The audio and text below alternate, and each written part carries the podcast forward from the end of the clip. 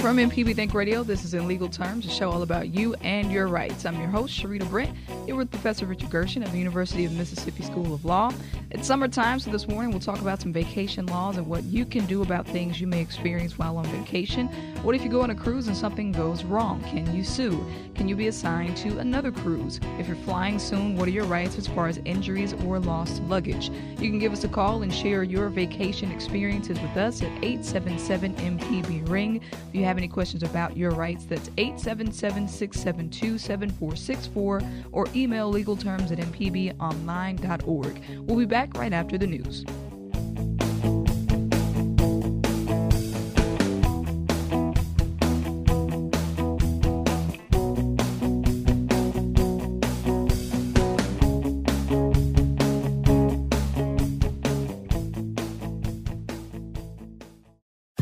This is an MPB Think Radio podcast. To hear previous shows, visit mpbonline.org or download the MPB Public Radio app to listen on your iPhone or Android phone on demand.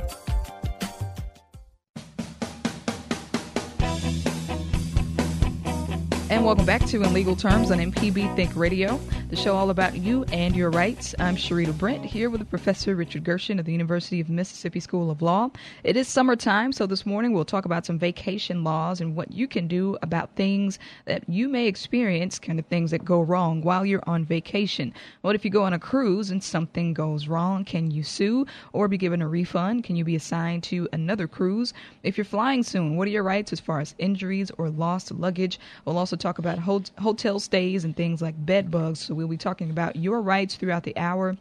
If you want to give us a call and let us know about any experiences that you've had while traveling and you're curious about your rights, give us a call at 877-MPB-RING. That's 877-672-7464 or send an email to legalterms@mpbonline.org. Professor Gershon, good morning and thank you for joining us. Good morning, Sherita. It's good to be back and always glad to be on the show. Yeah, we've missed you. I imagine you've been on a cruise or something? No, well, I've been cruising through legal profession class every day, 10 to 12, and really enjoyed it. Love teaching the class in the summer, but no, I have not been on vacation, but glad to be again on the show. I've missed it. Yeah. Well, do you think that it is a good idea for people to kind of get a general idea of their rights and things before they start flying or cruising or staying at a hotel, things like that? Because I don't know if the average person does that, just, you know, looks up laws. They don't. And, you know, the average person does not. And I think, you know, the better informed you are about your rights and about your expectations, too, the better off you're going to be. One thing to do is read the ticket. Now, none of us want to do that. And I know that we go online, for example, and we click agree on license agreements when we download apps and things like that without reading them. But, you know, the best way to protect ourselves really is to read exactly what our rights are. We are signing a contract every time we consent to get on a cruise or an airline. And, you know, a lot of us don't really even know, and I'll include myself in that category, all of our rights. Well, probably because on those tickets, it may discuss something about liability and you agree to something. And when it comes time for you to voice an issue, then they say, hey, it's on the ticket. This was already supposed to be understood. So, yeah, that's a good point about just simply reading things when you start traveling. So we're going to talk about cruises first. Some things that typically go wrong with the cruises, viruses may spread on the ship or mechanical problems, bad weather. From my own experience, I remember some years ago, there was a hurricane. I can't remember which one it was. And me and my family were scheduled to go on a cruise. And we ended up not going to any of the islands that we were supposed to because it was a weather hazard. And we just kind of stayed in the Florida area. But they did give us like a credit or a voucher or something to go back and use when the weather was better. So that was my cruise experience. It wasn't really bad. Nobody got sick on the cruise, but these things do happen.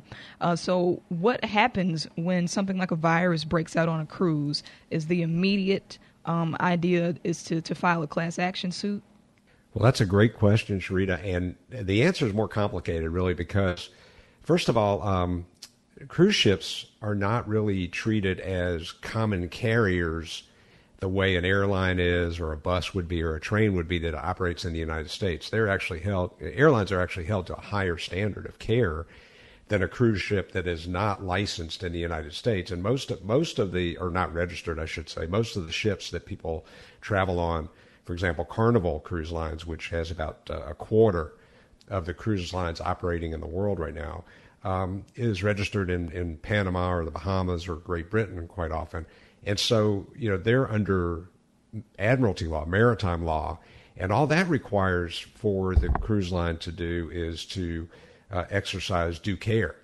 Mm. And you have to prove that the cruise line has failed to exercise due care before liability is imposed. And so, did they create an unsafe and foreseeably hazardous condition?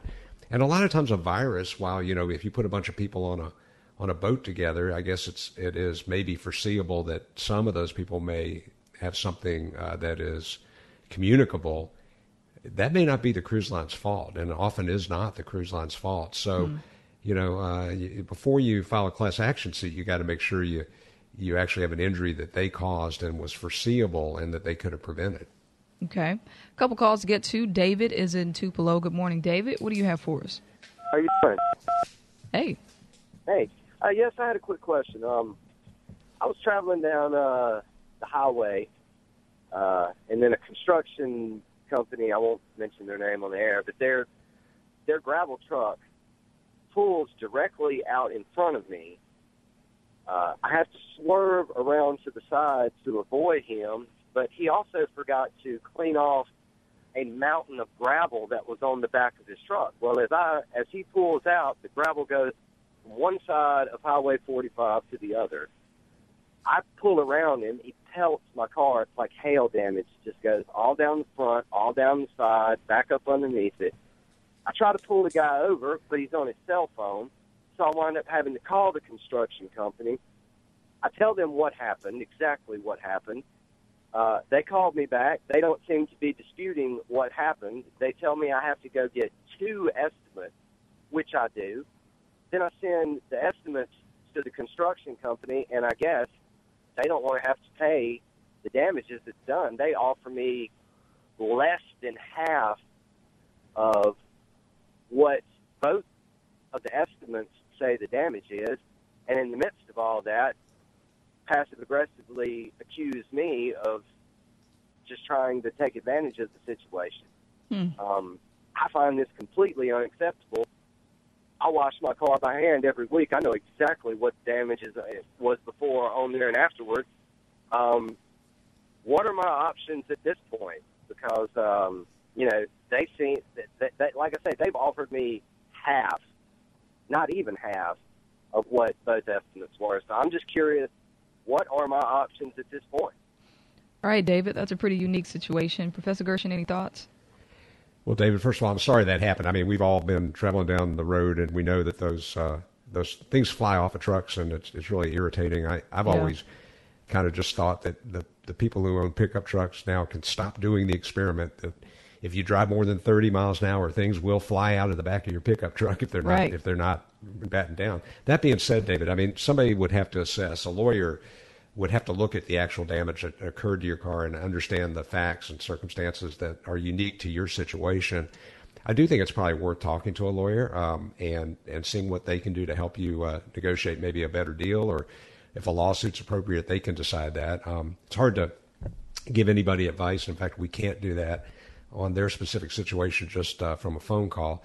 But, there are lawyers who handle these kind of matters, and I would find somebody in your area who would look at that and look at the damage and see if they can help you.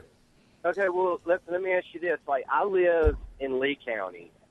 This actually happened right at the Noxubee-Oktibbeha County line, but it's a statewide construction company. So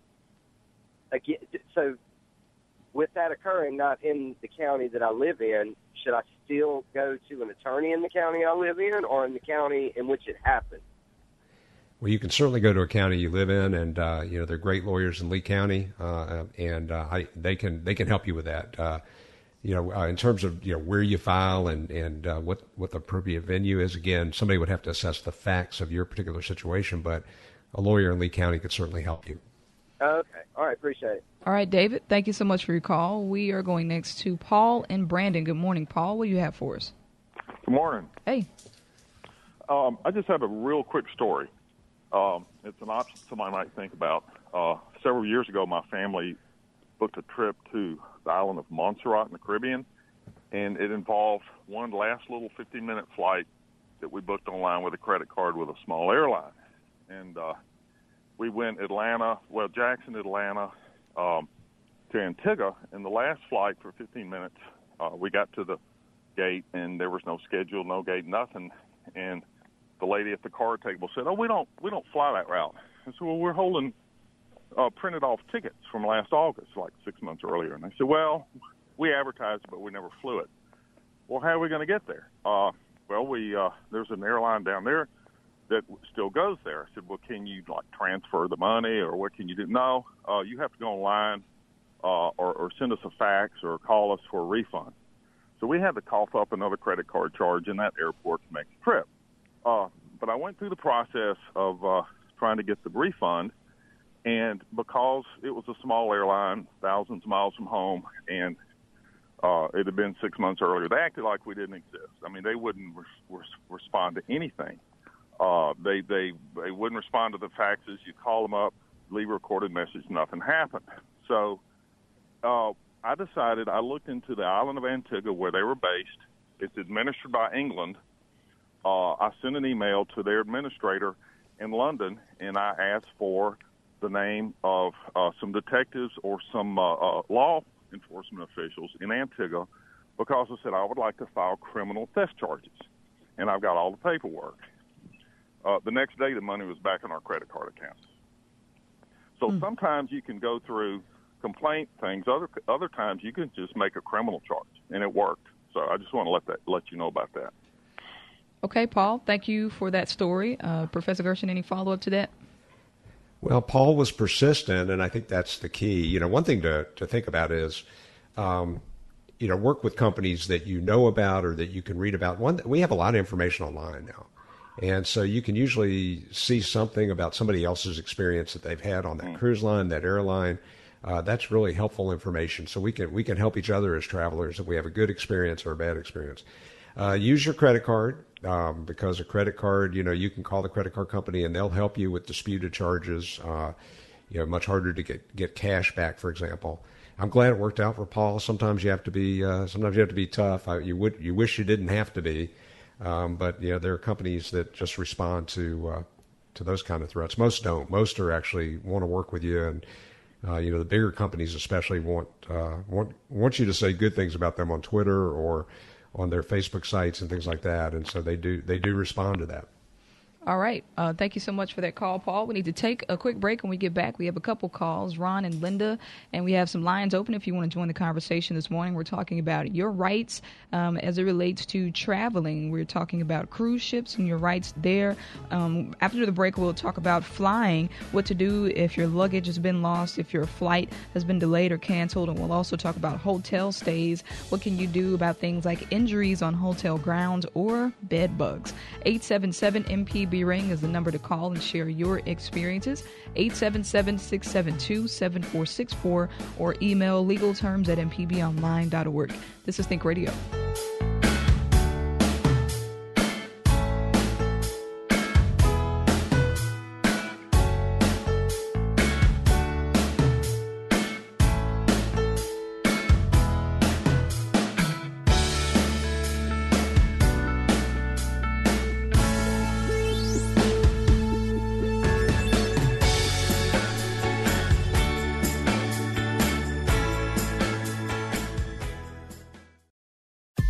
This is an MPB Think Radio podcast. To hear previous shows, visit mpbonline.org or download the MPB Public Radio app to listen on your iPhone or Android phone on demand.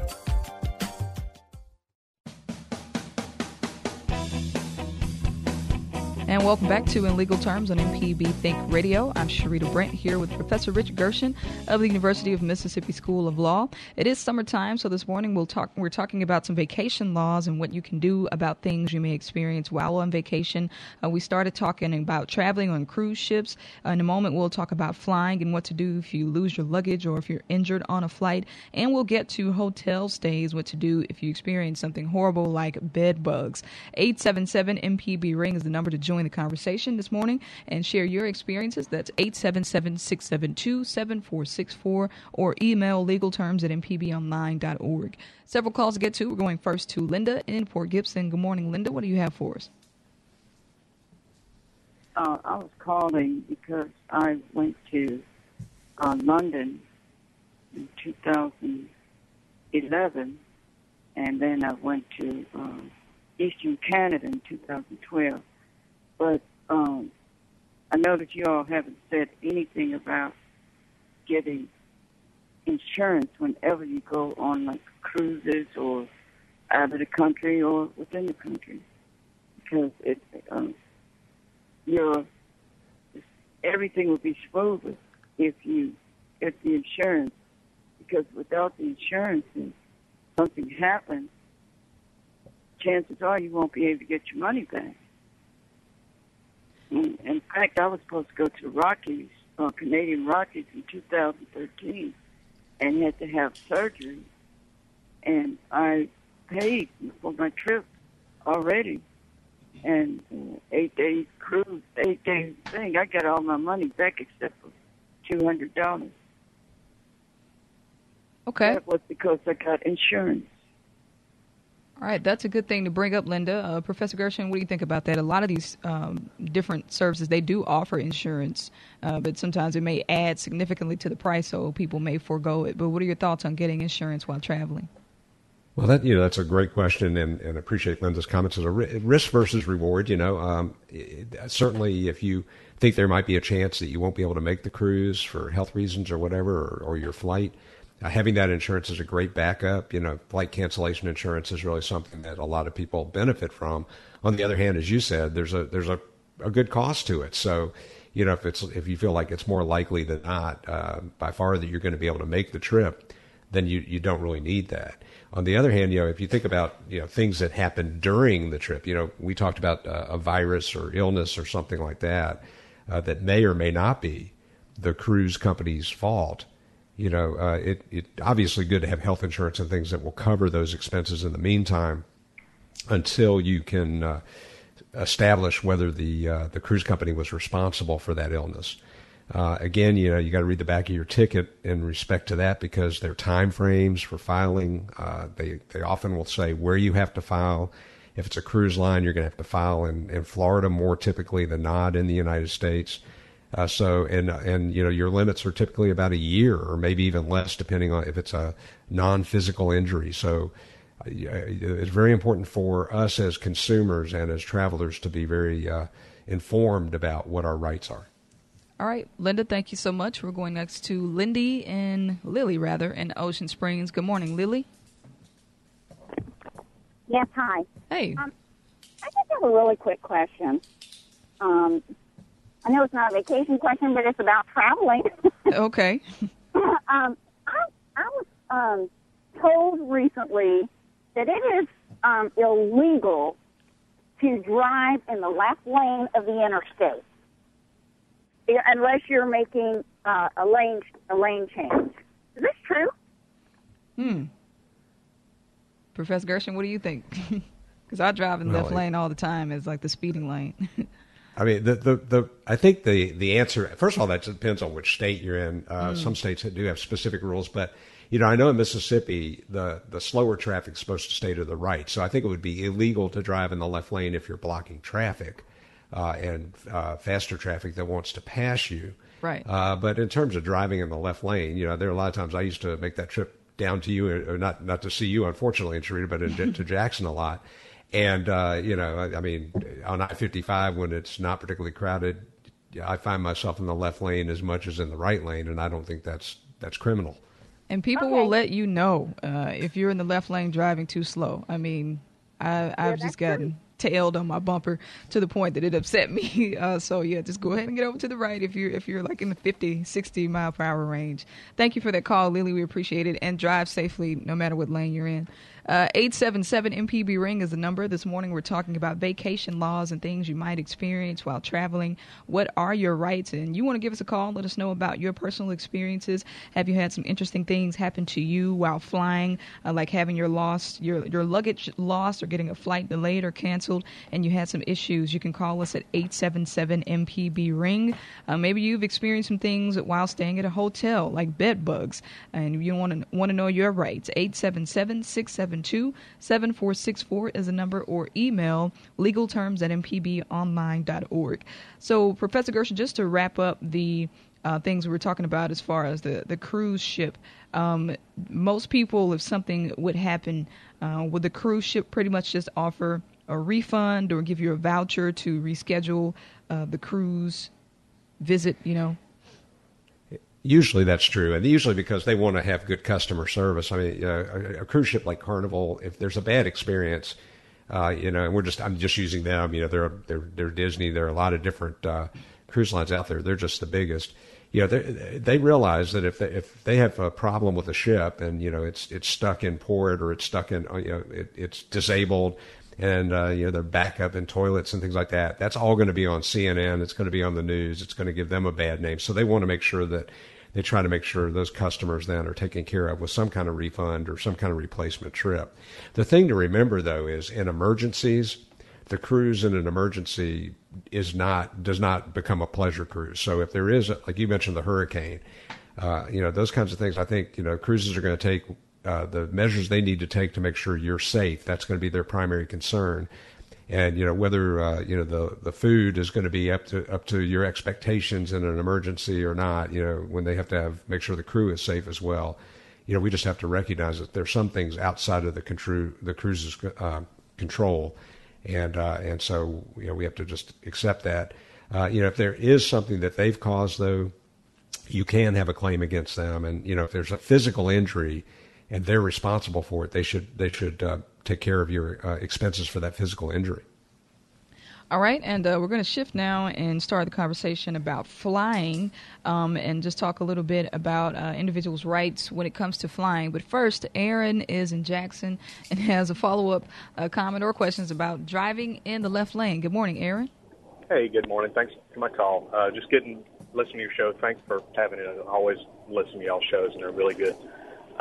Driving in the left lane is illegal in Mississippi. I don't know if it varies from state to state, but I know on the interstate it is illegal. I served on a jury one time that was a substantial drug bust, and it all originated from the individual riding in the left-hand lane about 2 o'clock in the morning, not speeding, just riding in the left lane, which warranted the police officer to pull him over, and then on further inspection found a substantial amount of drugs in the trunk of the car. And anyway, that was it. All right, Aaron. So now I'm going to have to Google some stuff, Professor Gershon, to see what we can find out about this staying in the left lane or the right lane. Aaron, thank you for that information. We appreciate it. You bet. All right. Well, thanks, Aaron. And I think, you know, I'm not a criminal defense lawyer, but I would wonder if maybe that might have been stopped. You know, the person driving in the left lane was not a pretext to argue probable cause to stop that, and you know, stop that car and search it, to say that there was they could search without a warrant. That being said, you know, we certainly have stood corrected before on the show, and do not profess to know every arcane law there is on the books. I, for one, plan to continue to drive in the left lane, and just for what it's worth. That's interesting. Okay. Let's see. Dudley isn't quite ready yet, so we can start talking about this idea of flying and some of your rights when it comes to flying. One thing that some people, I've seen many, many stories about this. Some people say, while I was flying, I suffered discrimination. I've heard some African-American women talk about maybe being discriminated against because of their hair, or somebody else being discriminated against because of their clothes associated with their culture. So first of all, if you're flying and you experience discrimination, is that something that's really hard to prove? Would you have to have witnesses to back up your story? You would. You would need witnesses. You know, one of the things that we didn't talk about on a cruise line, but, you know, they usually have closed caption TV. You can request that. TV, usually not on airlines the same way. But, you know, I would ask that, you know, make sure you got witnesses who saw the discrimination taking place. You know, we live in a collective society. A lot of people, when you're traveling, you don't always get to choose who you're traveling with. You don't always get to choose how you're treated. And yet people should not be discriminated against based on their race, religion, you know, how they're dressed. And yet we know it does happen. So airlines, I hope, are sensitive to that issue. TSA certainly is sensitive to that issue. And there have been claims brought both against the airlines and TSA. They're hard to prove. All right. Let's see. Dudley is on the line. Good morning, Dudley. What do you have for us? Good morning. Hey, what do you have for us? I was just wondering about travel in Mississippi. Will House Bill 1523 affect traveling in the state of Mississippi, especially with LGBT people? Mm-hmm. That is actually a really, really good question, Dudley. And Professor Gershon, I don't know if we've even gotten this far with thinking about some of the ramifications that would come along with traveling in House Bill 1523. But immediately, do you have any thoughts about that? No, no, not you, Dudley. Oh, well, it's okay. You know, Sherita, a lot of this all started back with a case in the original civil rights movement. Called the Heart of Atlanta Hotel, which, you know, Georgia still had segregation and the Supreme Court held that if you have a hotel that is in interstate commerce, even though, you know, it was only in Atlanta, it had to abide by the rules adopted by Congress, which included the Civil Rights Bill. And so they could not discriminate based on race if they were involved in interstate commerce. I think similarly, you know, that you would make an argument that since the Supreme Court has ruled that, you know, that same-sex couples have certain rights, that it would be inappropriate for someone to discriminate in their hotel or in their lodging or, you know, if they're in interstate commerce. And Judge Graves of the Federal District Court in Jackson had a ruling yesterday that said that, for example, clerks cannot discriminate against people who want to get married in the various counties based on religious beliefs. So I think that, you know, that's still up in the air, but I will say this. I mean, I know there are people who have said they will not come to Mississippi until as long as that law is in place. So it certainly has affected who will come to Mississippi. I don't think it really affects the provision of services, or should not. Okay. Dudley, thank you so much for your call. That was a good question. We need to take a quick break. When we get back, we have Sarah in Gulfport. We also have an email to get to, and we'll continue talking about traveling and your rights. Maybe you've been on a cruise ship. Did something happen? How did the cruise ship handle your issues? Have you been traveling by plane and something happened to your luggage? If you reported something to an airline, how they handle your case. We'd love to hear your experiences. If you've stayed in a hotel recently, have you ever experienced bed bugs? Told the hotel about it. Give us a call, 877-MPB-RING, with your comments or questions. We do have a few lines open and plenty of time to get to you. That's 877-MPB-RING. This is Think Radio on MPB.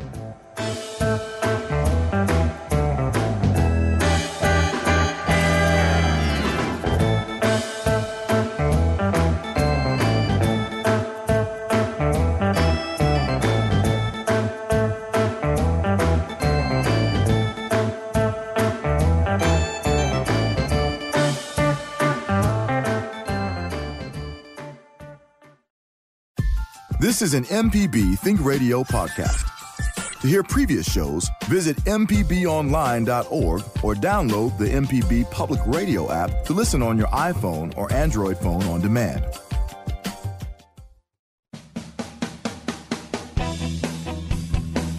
And welcome back to In Legal Terms on MPB Think Radio. I'm Sherita Brent, joined by Professor Richard Gershon of the University of Mississippi School of Law. It is summertime, so this morning we're talking about some vacation laws and your rights while traveling, whether you're going to be on a cruise ship or flying or staying at a hotel. We're talking about those things. 877-MPB-RING is the number. You can give us a call. If you've experienced something like lost luggage, let us know how the airline handled your situation. If you experienced something like bed bugs and you reported it to a hotel, you want to know what to do, or you want to tell us what was done, you can call us at 877-672-7464. That's 877-MPB-RING. We do have a few lines open, a couple lines open, or you can send us an email to legalterms@mpbonline.org. Dean Gershon got an email, and it is an anonymous one, and it's not related to travel, but it says, if an employer takes punitive action against an employee for a medical condition, one they were already aware of, such as something like a seizure, during a meeting or while at a work function, what are the options for the employee, generally speaking? Well, again, it's hard to know the exact situation, but I would say most companies have an HR department. I would start with them. You know, they are set up to deal with employee-employer disputes and to recognize what rights employees have. You know, at some point, if that is not successful and you've gone through the channels within your company, there should be some kind of employee handbook that talks about that. Then you can seek legal advice. But, you know, first step's always to go through the process that is set forth by your employer to make sure that you try to get remedies that way. And same with travel. You know, really, honestly, it's, you know, whether it's employer, employee, or whether we're talking about, you know, airlines or hotels or cruise lines, the first thing is to try to work with the company or the hotel or the airline in the process and, you know, and see if you can work it out that way before you go seek a lawyer. Okay, but so in a situation where the Human Resources Department didn't work, you would recommend taking it a notch up and going to find a lawyer? That's right. I mean, you know, the lawyers, especially a lawyer who deals with those employment issues, is going to know that person's rights, and in their specific case, they're going to talk to you about your particular situation, and you know, you can share all the information with them. A lawyer really needs all the facts. You know, when we're on a radio show like this, not only are we precluded from giving legal advice, which is the right thing, it wouldn't be appropriate for us to do it because we don't have all the facts. We need, you know, a lawyer needs to sit down and get all the information from a client because, you know, it's really going to be important. You know, if we talk about whether a cruise ship or a hotel is responsible for injuries, you know, we have to know all the facts to know whether that company caused the injury or whether the injury occurred because of some other reason. And my last follow-up question on that is, if an individual would bring a suit against an employer or a cruise line of some sort, would they be responsible for the legal fees even if they won the case? You know, that depends. I mean, there are some situations where legal fees are awarded to the prevailing party. Typically, though, you should expect that you do pay legal fees. And, you know, many lawyers will work on a contingent fee basis where they'll only charge you if, in fact, they win a settlement for you. And so, you know, that's something you can work out with a lawyer. Now, with cruise lines, for example, you may not be able to sue. You know, part of being on a cruise line might be that you've waived your right to sue, and you have to go through their mandatory arbitration. There's an agreement on the back that says what you have to do if you have a dispute, and you have to go through that process. And a lot of companies have gone to that now with mandatory arbitration. Credit card companies. I just got something from my satellite carrier that said, you know, you agree to mandatory arbitration, and, you know, they get to choose the company. So you may not even have, you might have waived your right to sue in certain circumstances. I doubt it in an employment situation, however. All right, we're going back to the phones. Jay is in Monroe, Louisiana. Good morning, Jay. What do you have for us? Hello, ma'am. I'm Jay from Arkansas, traveling to Baton Rouge, listening to y'all on 91.3 FM. Yeah. And I have two questions, actually, and y'all can choose one or the other if you like, or both. But they're both pertaining to hotels. Was curious to know if there's any standard allowance for a grace period having to do with checkout time, and what what length of time would trigger extra charges being allowed? And the other question is, does a guest at a hotel have some right to undisturbed use of, like, quiet use of the hotel room, and what recourse is available in the event that it's noisy and, you know, unworkable? Okay, Jay. Professor Gershon, any thoughts? Well, that's a great question. And having spent a night one time with an infant child when my wife and I were traveling one time with our daughter, and next to some NCAA women's basketball players who were partying at 3:00 in the middle of the night. Mm. Sometimes you just can't control who you're in the hotel with, and the hotel. Usually, if you talk to them, they'll try to move you to another room if there's a quieter room. So first thing I do is talk to the front desk. And, you know, in terms of late checkout, usually if you work with them, they'll tell you exactly how late a checkout they can give you. If the hotel's busier, they may say, we can't extend your time. And if you do stay over that time, they do have a right to charge you at that point, because then you're into the next person's day. And, you know, if you think about it, I mean, if a hotel's busy, you want to check in when you want to check in, and if some other guest is holding over and not, you know, releasing the room so they can clean it, that inconveniences the next guest. So they do have some reason why they stick to their checkout times. Usually, though, I've had good success just saying, hey, I know it says checkout is at noon. I've got a meeting until 1:00. Is it possible for me to check out at 2:00? Most places will tell you pretty quickly whether they can or can't do that. In terms of the undisturbed use, you know, the thing again to do is talk to the hotel and see if they can move you to another room. If they can't, or you're unsatisfied, then I would talk to somebody in the management to see about possibly a possible refund. Or, you know, we've all had these experiences. I was actually with my wife. It was for her grandmother's funeral, and in our hotel room, the fire alarm kept going off every few minutes. Mm. And, you know, we complained, and, you know, talked to them about the fact that interrupted our sleep. So the hotels will usually try to work with you to accommodate in some way, shape, or form. But the first thing you have to do is communicate with them, be persistent.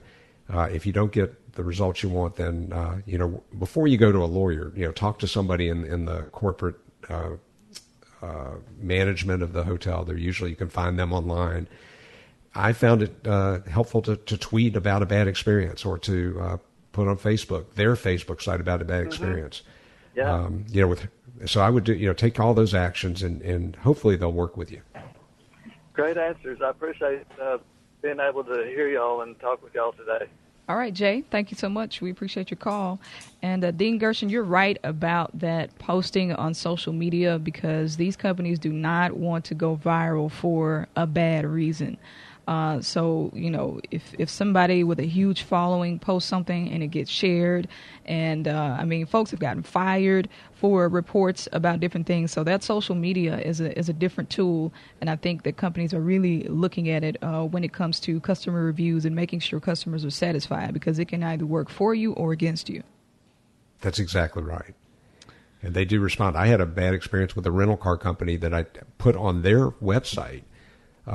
You know, a tweet, and got an immediate response. Yeah. Whereas if I tried to call, I think it would have been a lot longer process. Yeah, I had complained about my Wi-Fi service some months ago, and a friend of mine retweeted it, and then 2 people from the service reached out to me, and that week it was dealt with. So there we go with the power of social media. We'll get into a few questions before we go to the break, when we're talking about flying and airline passengers' rights. What happens when a passenger is bumped off a flight? Maybe the airline had overbooked or something. What happens to that individual who's inconvenienced in that situation? Well, that's a great question. And, you know, there are a couple of ways you can get bumped. One is voluntary, and the other is involuntary. And it is not illegal for them to overbook. In fact, you know, it's kind of regular process for airlines to do that. You know, you're entitled to one-way fare of your ticket up to $400, first of all. And these are all part of, there's actually an airline, air passenger bill of rights. that was passed that helps us. I mean, it's changed certain things. Like, for example, remember you used to book, and if it was non-refundable and you needed to change your mind fairly quickly after that, you had to pay the fee immediately. Now we have 24 hours. So yeah, there are people out there who are changing the conversation with airlines and giving us a lot more latitude as passengers. But you're entitled to up to $650, for example, depending on how much you're delayed, and if you're delayed even longer than that, if you're scheduled up to one-way fare of up to $1,300. So they do, when they bump you, they're supposed to compensate you and make sure you get where you need to be. It can be really inconvenient if you're traveling for a specific event, like a funeral or a wake or something like that, and you're bumped and can't make your flight and the next flight for another 7 or 8 hours. That could make you miss the entire reason why you're traveling, and so airlines do have to compensate you for that bumping. When it comes to non-voluntary bumps, that's a situation where they will look at who is on the flight, and if you are someone who has like the lowest price ticket, or you used miles to buy your ticket, you're probably going to be one of the first ones to get bumped off that flight. And they can do that, but they must compensate you for that bump. Luggage is a really big thing. We'll get into that right after the break. My mom has had a situation where her computer was in her luggage and it was damaged, and I don't think they paid for it. I don't know if she's listening. Maybe she can text me. But we'll talk about that, luggage damage, your pet maybe being injured if your pet is traveling with you, what could happen if your flight is delayed or canceled, and we'll also talk about hotel stays and get into things like bed bugs and what are your rights if you experience something like that in a hotel room. 877-MPB-RING is the number. All our lines are currently open if you want to join us for this last segment of the show. We have plenty of time. You want to hear your experiences, your questions and comments. 877-672-7464, or email legalterms@mpbonline.org. This is Think Radio.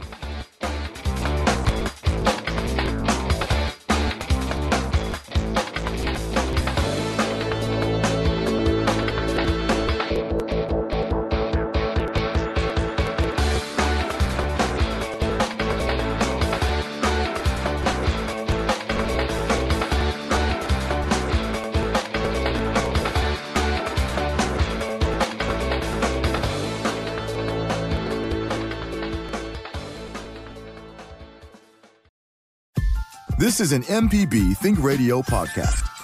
To hear previous shows, visit mpbonline.org or download the MPB Public Radio app to listen on your iPhone or Android phone on demand.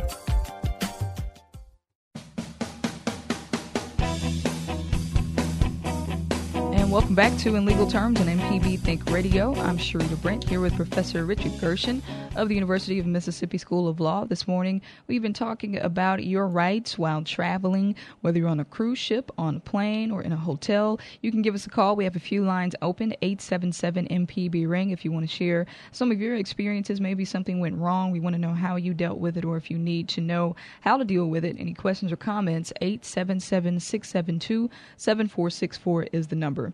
All right, Professor Gershon, so when it comes to luggage, I know many people that have gotten their luggage lost or damaged.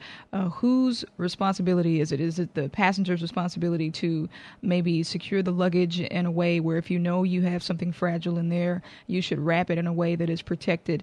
How much responsibility would the airline take on? As little as possible. And right. I say that not without my own experience. The first time I ever traveled with a laptop, I didn't know. This was like, back when laptops were pretty new. I didn't know you shouldn't check it, And one of the airlines got it to my destination okay, but it was cracked. And I called them and said, just wanted to see what responsibility you have for this item. And they said, we are not responsible for anything that's breakable. Now, to me, that's saying anything that is broken, they're not responsible for. So I think anything that's fragile, you're better off either shipping it, separately with a carrier like, I won't mention names, but, the ones who do the overnight, and you can insure those, or you can buy insurance for items that you check. But I certainly think it's probably better to carry on those fragile things that you want to take care of yourself, because the response is probably they're not responsible for breakables. Now, they are responsible for losing your luggage. They are responsible for getting it to you if they've sent it to the wrong location, and that does happen on occasion. But in terms of breakables, they're going to most likely hold you responsible unless they just unless you can prove that they so mishandled your luggage and didn't handle it in a normal way. Yeah, because you can see the guys from the plane just throwing the stuff around, and it's like, oh, man, it just kind of makes you uneasy. Now, what about pets? Do they take any responsibility if your pet is injured? What do you think about that? Well, of course, that would be a terrible situation for someone, who's traveling with their pet. I again, would encourage people to talk to the airlines about pet travel. Make sure that they take care of live pets in a way that you would want them taken care of. For example, if they store them underneath, underneath the plane, as they often do, to make sure that the temperature climate controlled, that the pet is taken care of. If there are delays, that there are opportunities for you to make sure you can take care of your pet's needs. And most airlines will answer those questions if you ask them. But that it's really important to take extra care when you're shipping your pet on the flight with you. Now, many will allow you to carry small animals on the plane with you as long as they're in an approved carrier. So that may be your best bet. All right. Rob is in Meridian. Good morning, Rob. What do you have for us? Good morning. Hey. $1,200 suit. Going to a wedding, traveling, staying in a hotel, send the suit out for cleaning, comes back ruined. Who do I have to deal with there? The hotel or the cleaners or both? And what are my recourses to claim in Mississippi, please? And the hotel and the cleaners were directly associated? I believe so. Yes, ma'am. Okay. Well, I think the first step is the hotel. And again, they should want to make it right. They should have insurance for those kinds of things. If they are providing the cleaning service, then they're the ones you need to go to, even if they outsource it to someone else. I mean, they're your point of contact. And so I would start with them. They claim it's not their responsibility. It's the cleaners. Hmm.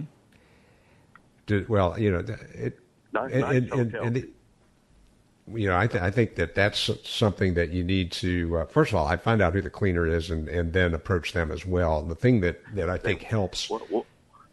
Okay. What do the cleaners say?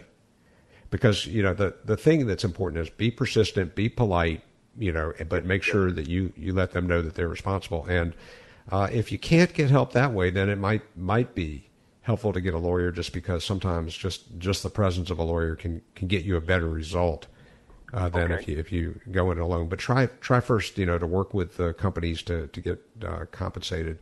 They should make that right if they ruined it. Yeah, it's $1,200 is not a small amount. So good luck to you, Rob. Thank you so much. Enjoying the show. All right, thank you very much.